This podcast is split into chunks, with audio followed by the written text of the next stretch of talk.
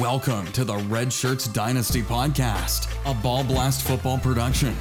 Here are your hosts, Matthew Betz, Matt Okada, and Jon Helmkamp.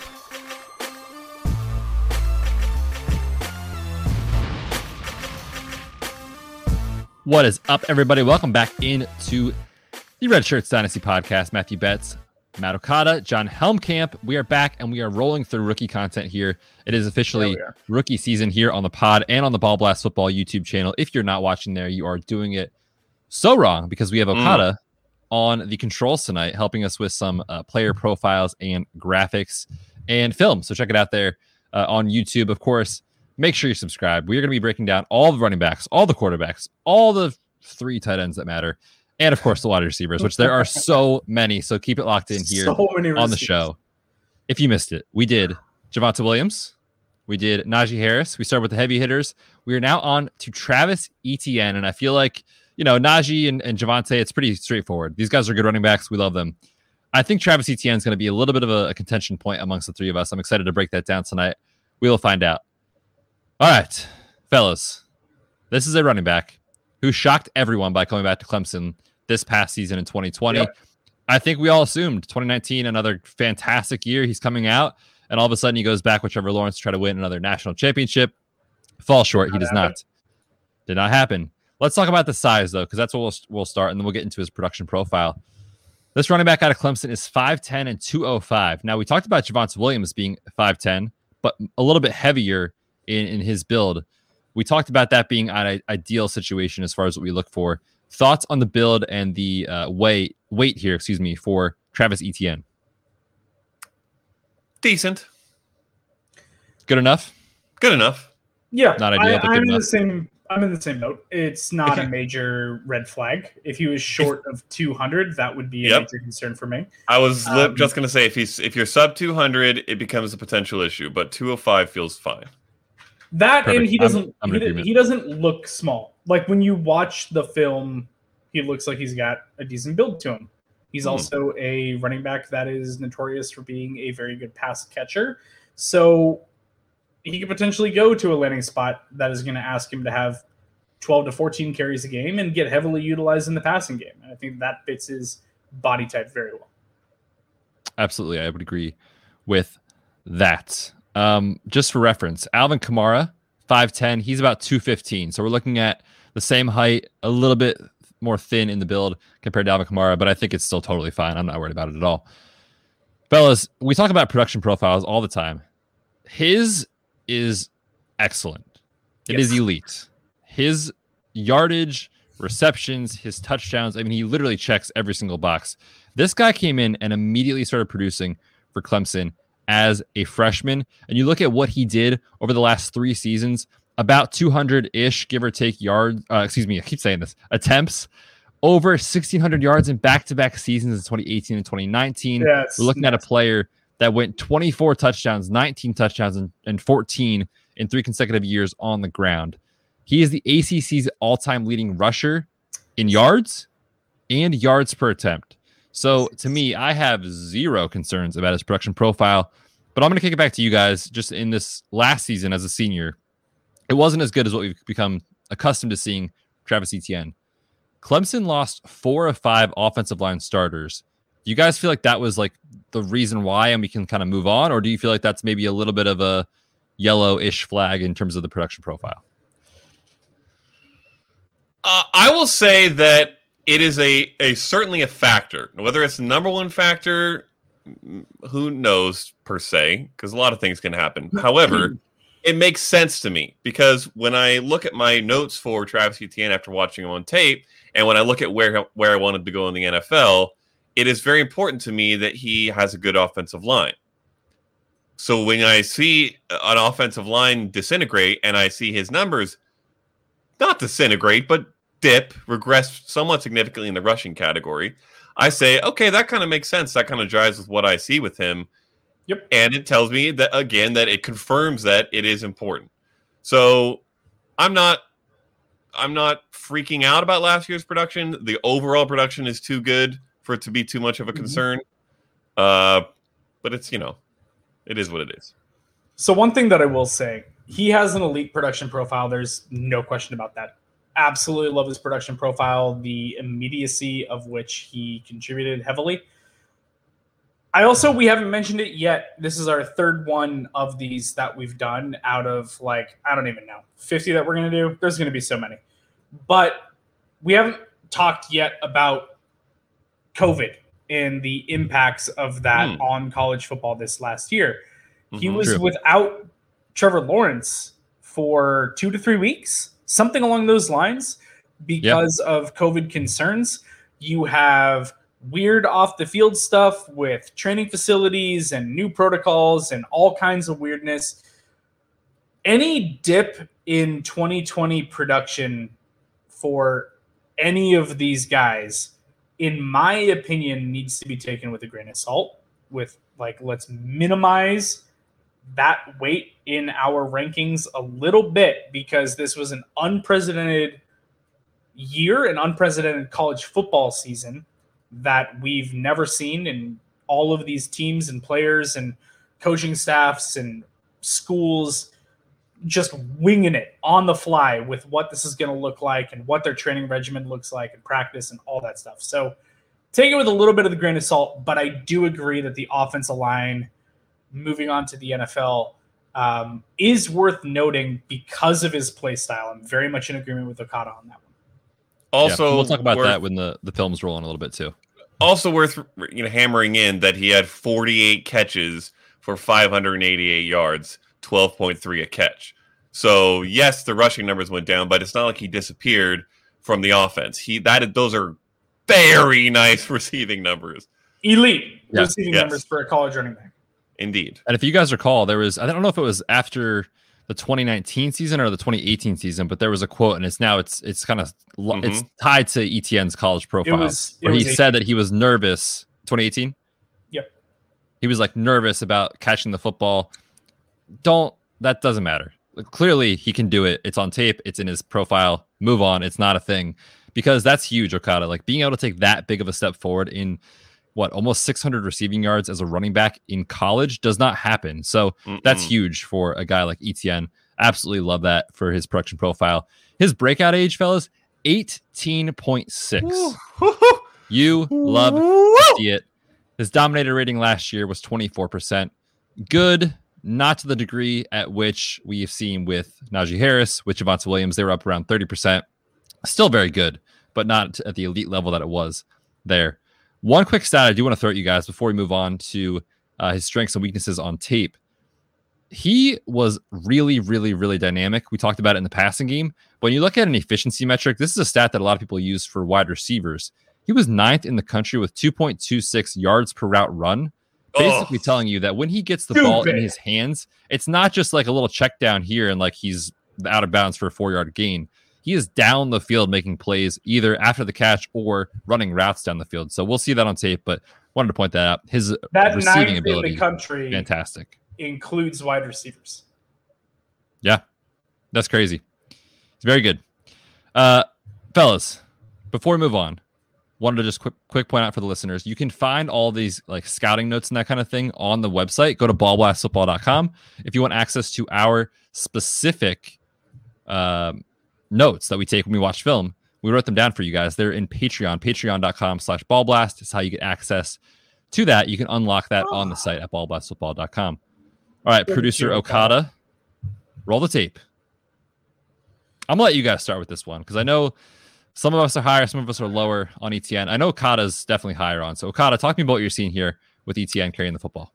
Yeah. Um, well, if you listen to the Najee Harris pod or watch the video, it's very easy to explain what Travis Etienne is because he's everything that Najee Harris is not and nothing that Najee Harris is. exactly. Obviously, that is a that is a gross hyperbole, but this is the point with it's Travis so Etienne. True.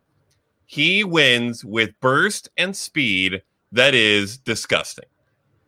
Uh I don't know how many times better than Najee Harris, but it's at least seven. He is going to outrun just about anybody and he's going to get to the edge faster than you. If he gets to the second level, he's going to run away from defenders faster than they can. It is going to be insane. However, in my personal opinion, that is not his only skill. And I feel like that that's a little bit what he gets pigeonholed into is that you're only a speed guy. What I saw on tape is that he's very good through contact. Now, if the contact is directly in front of him and he has to run straight into somebody, it's not great. But that's not the only direction that contact comes from. Comes from the sides, it comes from behind. And when those things happen, I saw him shake defenders and shake tackles very easily. In fact, he did it at basically the same rate that Harris did in terms of missed tackles force last year. Uh, and then as a pass catcher, that's the other major thing to hit on because he is elite as a pass catcher now. We saw it with the numbers in the production profile we just hit. We see it on tape. He has excellent hands. He adjusts to the ball well. He is going to be a great pass catching back at the next level. Uh, I won't hit on the weaknesses. I'll let someone else hit on them because I know that they hate them more. But I will throw this out there, and you guys tell me what you think. I kind of get a little bit of CJ Spiller vibes from Travis Etienne. Yeah, I like that a lot. He played at Clemson, right? Did he? I don't actually know. I forget. I check did. that. Check that for me. But I'll i will say, CJ Spiller had there was several years in fantasy where everybody was like, "This guy's going to be the the RB one this year," and freaking Fred Jackson and a bad Clemson. team. Look at you, Betz. Look at that, Betsy. He's the running backs coach at Clemson.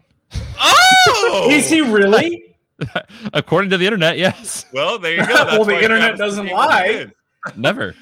Um, that. He is the running backs coach for the Clemson Tigers. Wow, full circle. What a great comp, Okada. I love that. Uh, Travis Etienne is going to be what CJ Spiller never quite became. I'm not sure about that, but that is the ceiling, I think, and it is not out of the realm of possibility that he becomes that. I don't think that's that's an outlandish take by any means. I think for me with with Travis Etienne, some great contact bump we just saw, by the way. Very yes. nice. From an analytics perspective, he checks the boxes, no doubts. I think that there are a couple other running backs in this class who are probably a little bit better at getting through contact. Doesn't mean he can't do it. I just think that when you look at him with the football in his hands, like you're saying, if the contact is coming from the side of him, he knows how to contort his body to to shake it, and his speed is good enough that he can just get by you. So it works, and that's going to show up in an analytics box where you look at yards after contact. That's going to show up there. Is he the running back that I want to pick up? You know, four yards for a first down when you absolutely have to have it. Probably not. That's probably a Najee no. Harris or a Javonte Williams. Mm-hmm. But that doesn't take away from him being a good running or back. I'm just not sure guys. that I'm willing to put him.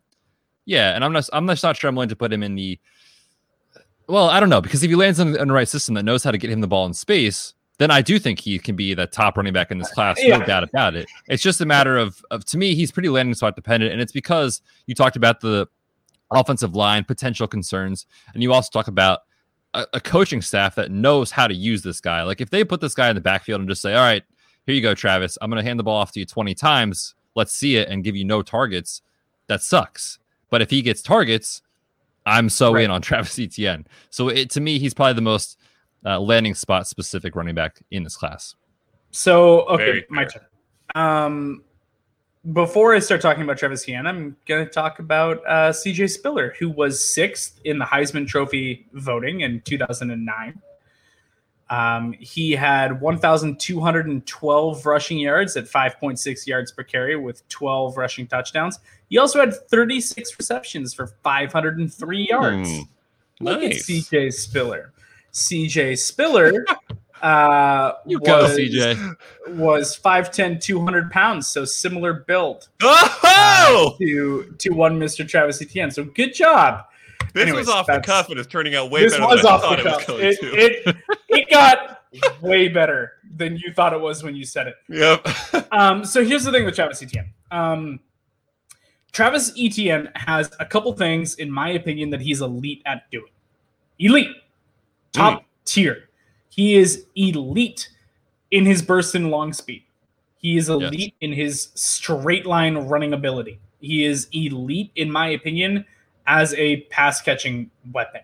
Now, when I've been doing player evaluations and watching film and things like that over this whole off season, and I'm like, I don't even know, 40 players deep at this point. I'll end up somewhere around 70 by the time it's all said and done.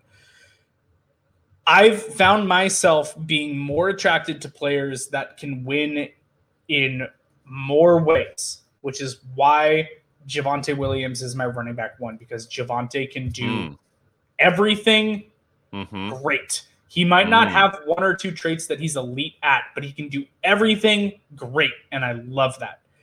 Travis Etienne has a couple things that he is elite at doing, but he has some major holes in his game that I am very concerned by. And what would that be? He doesn't know how to turn. He's like Zoolander trying to turn left. It doesn't happen. Oh no. For Travis Etienne. it is rounded and slow and he loses speed when he's trying to change direction other than a couple short space agility things. Like he's going in a straight line and he can like move the joystick to the side a little bit and then keep going straight. But if you're asking him to like go and bend and weave, he can't do it, in my opinion. It shaves off half of his speed when he tries to change direction like that. I'm very concerned about that. There were numerous occasions that when he felt he was out of options, when defenders were in front of him and he felt that he was out of options, he stopped. His feet stopped moving. He would plant his feet. He'd do this weird little turn thing like half of a spin move and put his butt into the chest of the defender, and the defender would blow him up, and the play would stop on a dime. I agree with what Okada is saying that when contact is coming from the side, he has very good contact balance. I like that about him. But his speed is going to be minimized at the NFL level unless he goes to, in my opinion, a very select handful of teams that know how to create the space for him and then let him run in a straight line. San Francisco is the perfect landing spot for Travis Etienne and is the only landing spot where I will probably dramatically move him up my rankings because Kyle Shanahan's running scheme is second to none in getting his playmakers into space. If this dude goes to the Jets, he's a bust. Ooh, he's yeah. a bust. It could get rough. the Jets. It could be disgusting.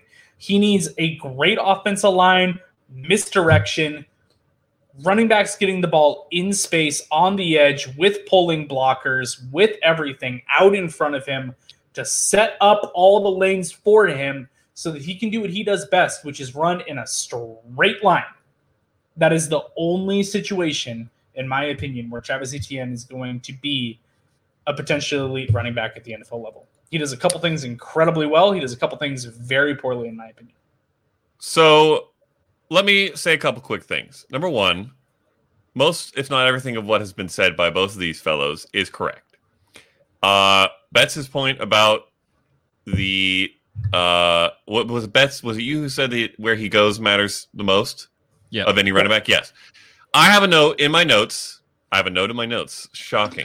Shocking. That. I have a note in my scouting profile that says can not with not in all caps create for himself behind the line will be Absolutely beholden not. to his blocking scheme blocking or scheme to get him good holes. You wrote the word beholden. Yes, I wrote I the word. I'm so proud of you, right? All right, listeners slash viewers, pause oh. the show. You need to go on Patreon and get access to this. this is, I mean, I might pay for this. This is fantastic. How many scouting notes have the word beholden in them, guys? Well, Come mine on. would. I'm that kind Literally, of guy. True, true. It would. It would behoove Travis yes. Etienne to land with a good offensive line yes. However, the only thing I don't agree with is that the San Francisco is the only place you could go where that will be found. For one thing, I think there's some other teams that that have good Arizona, running maybe. schemes.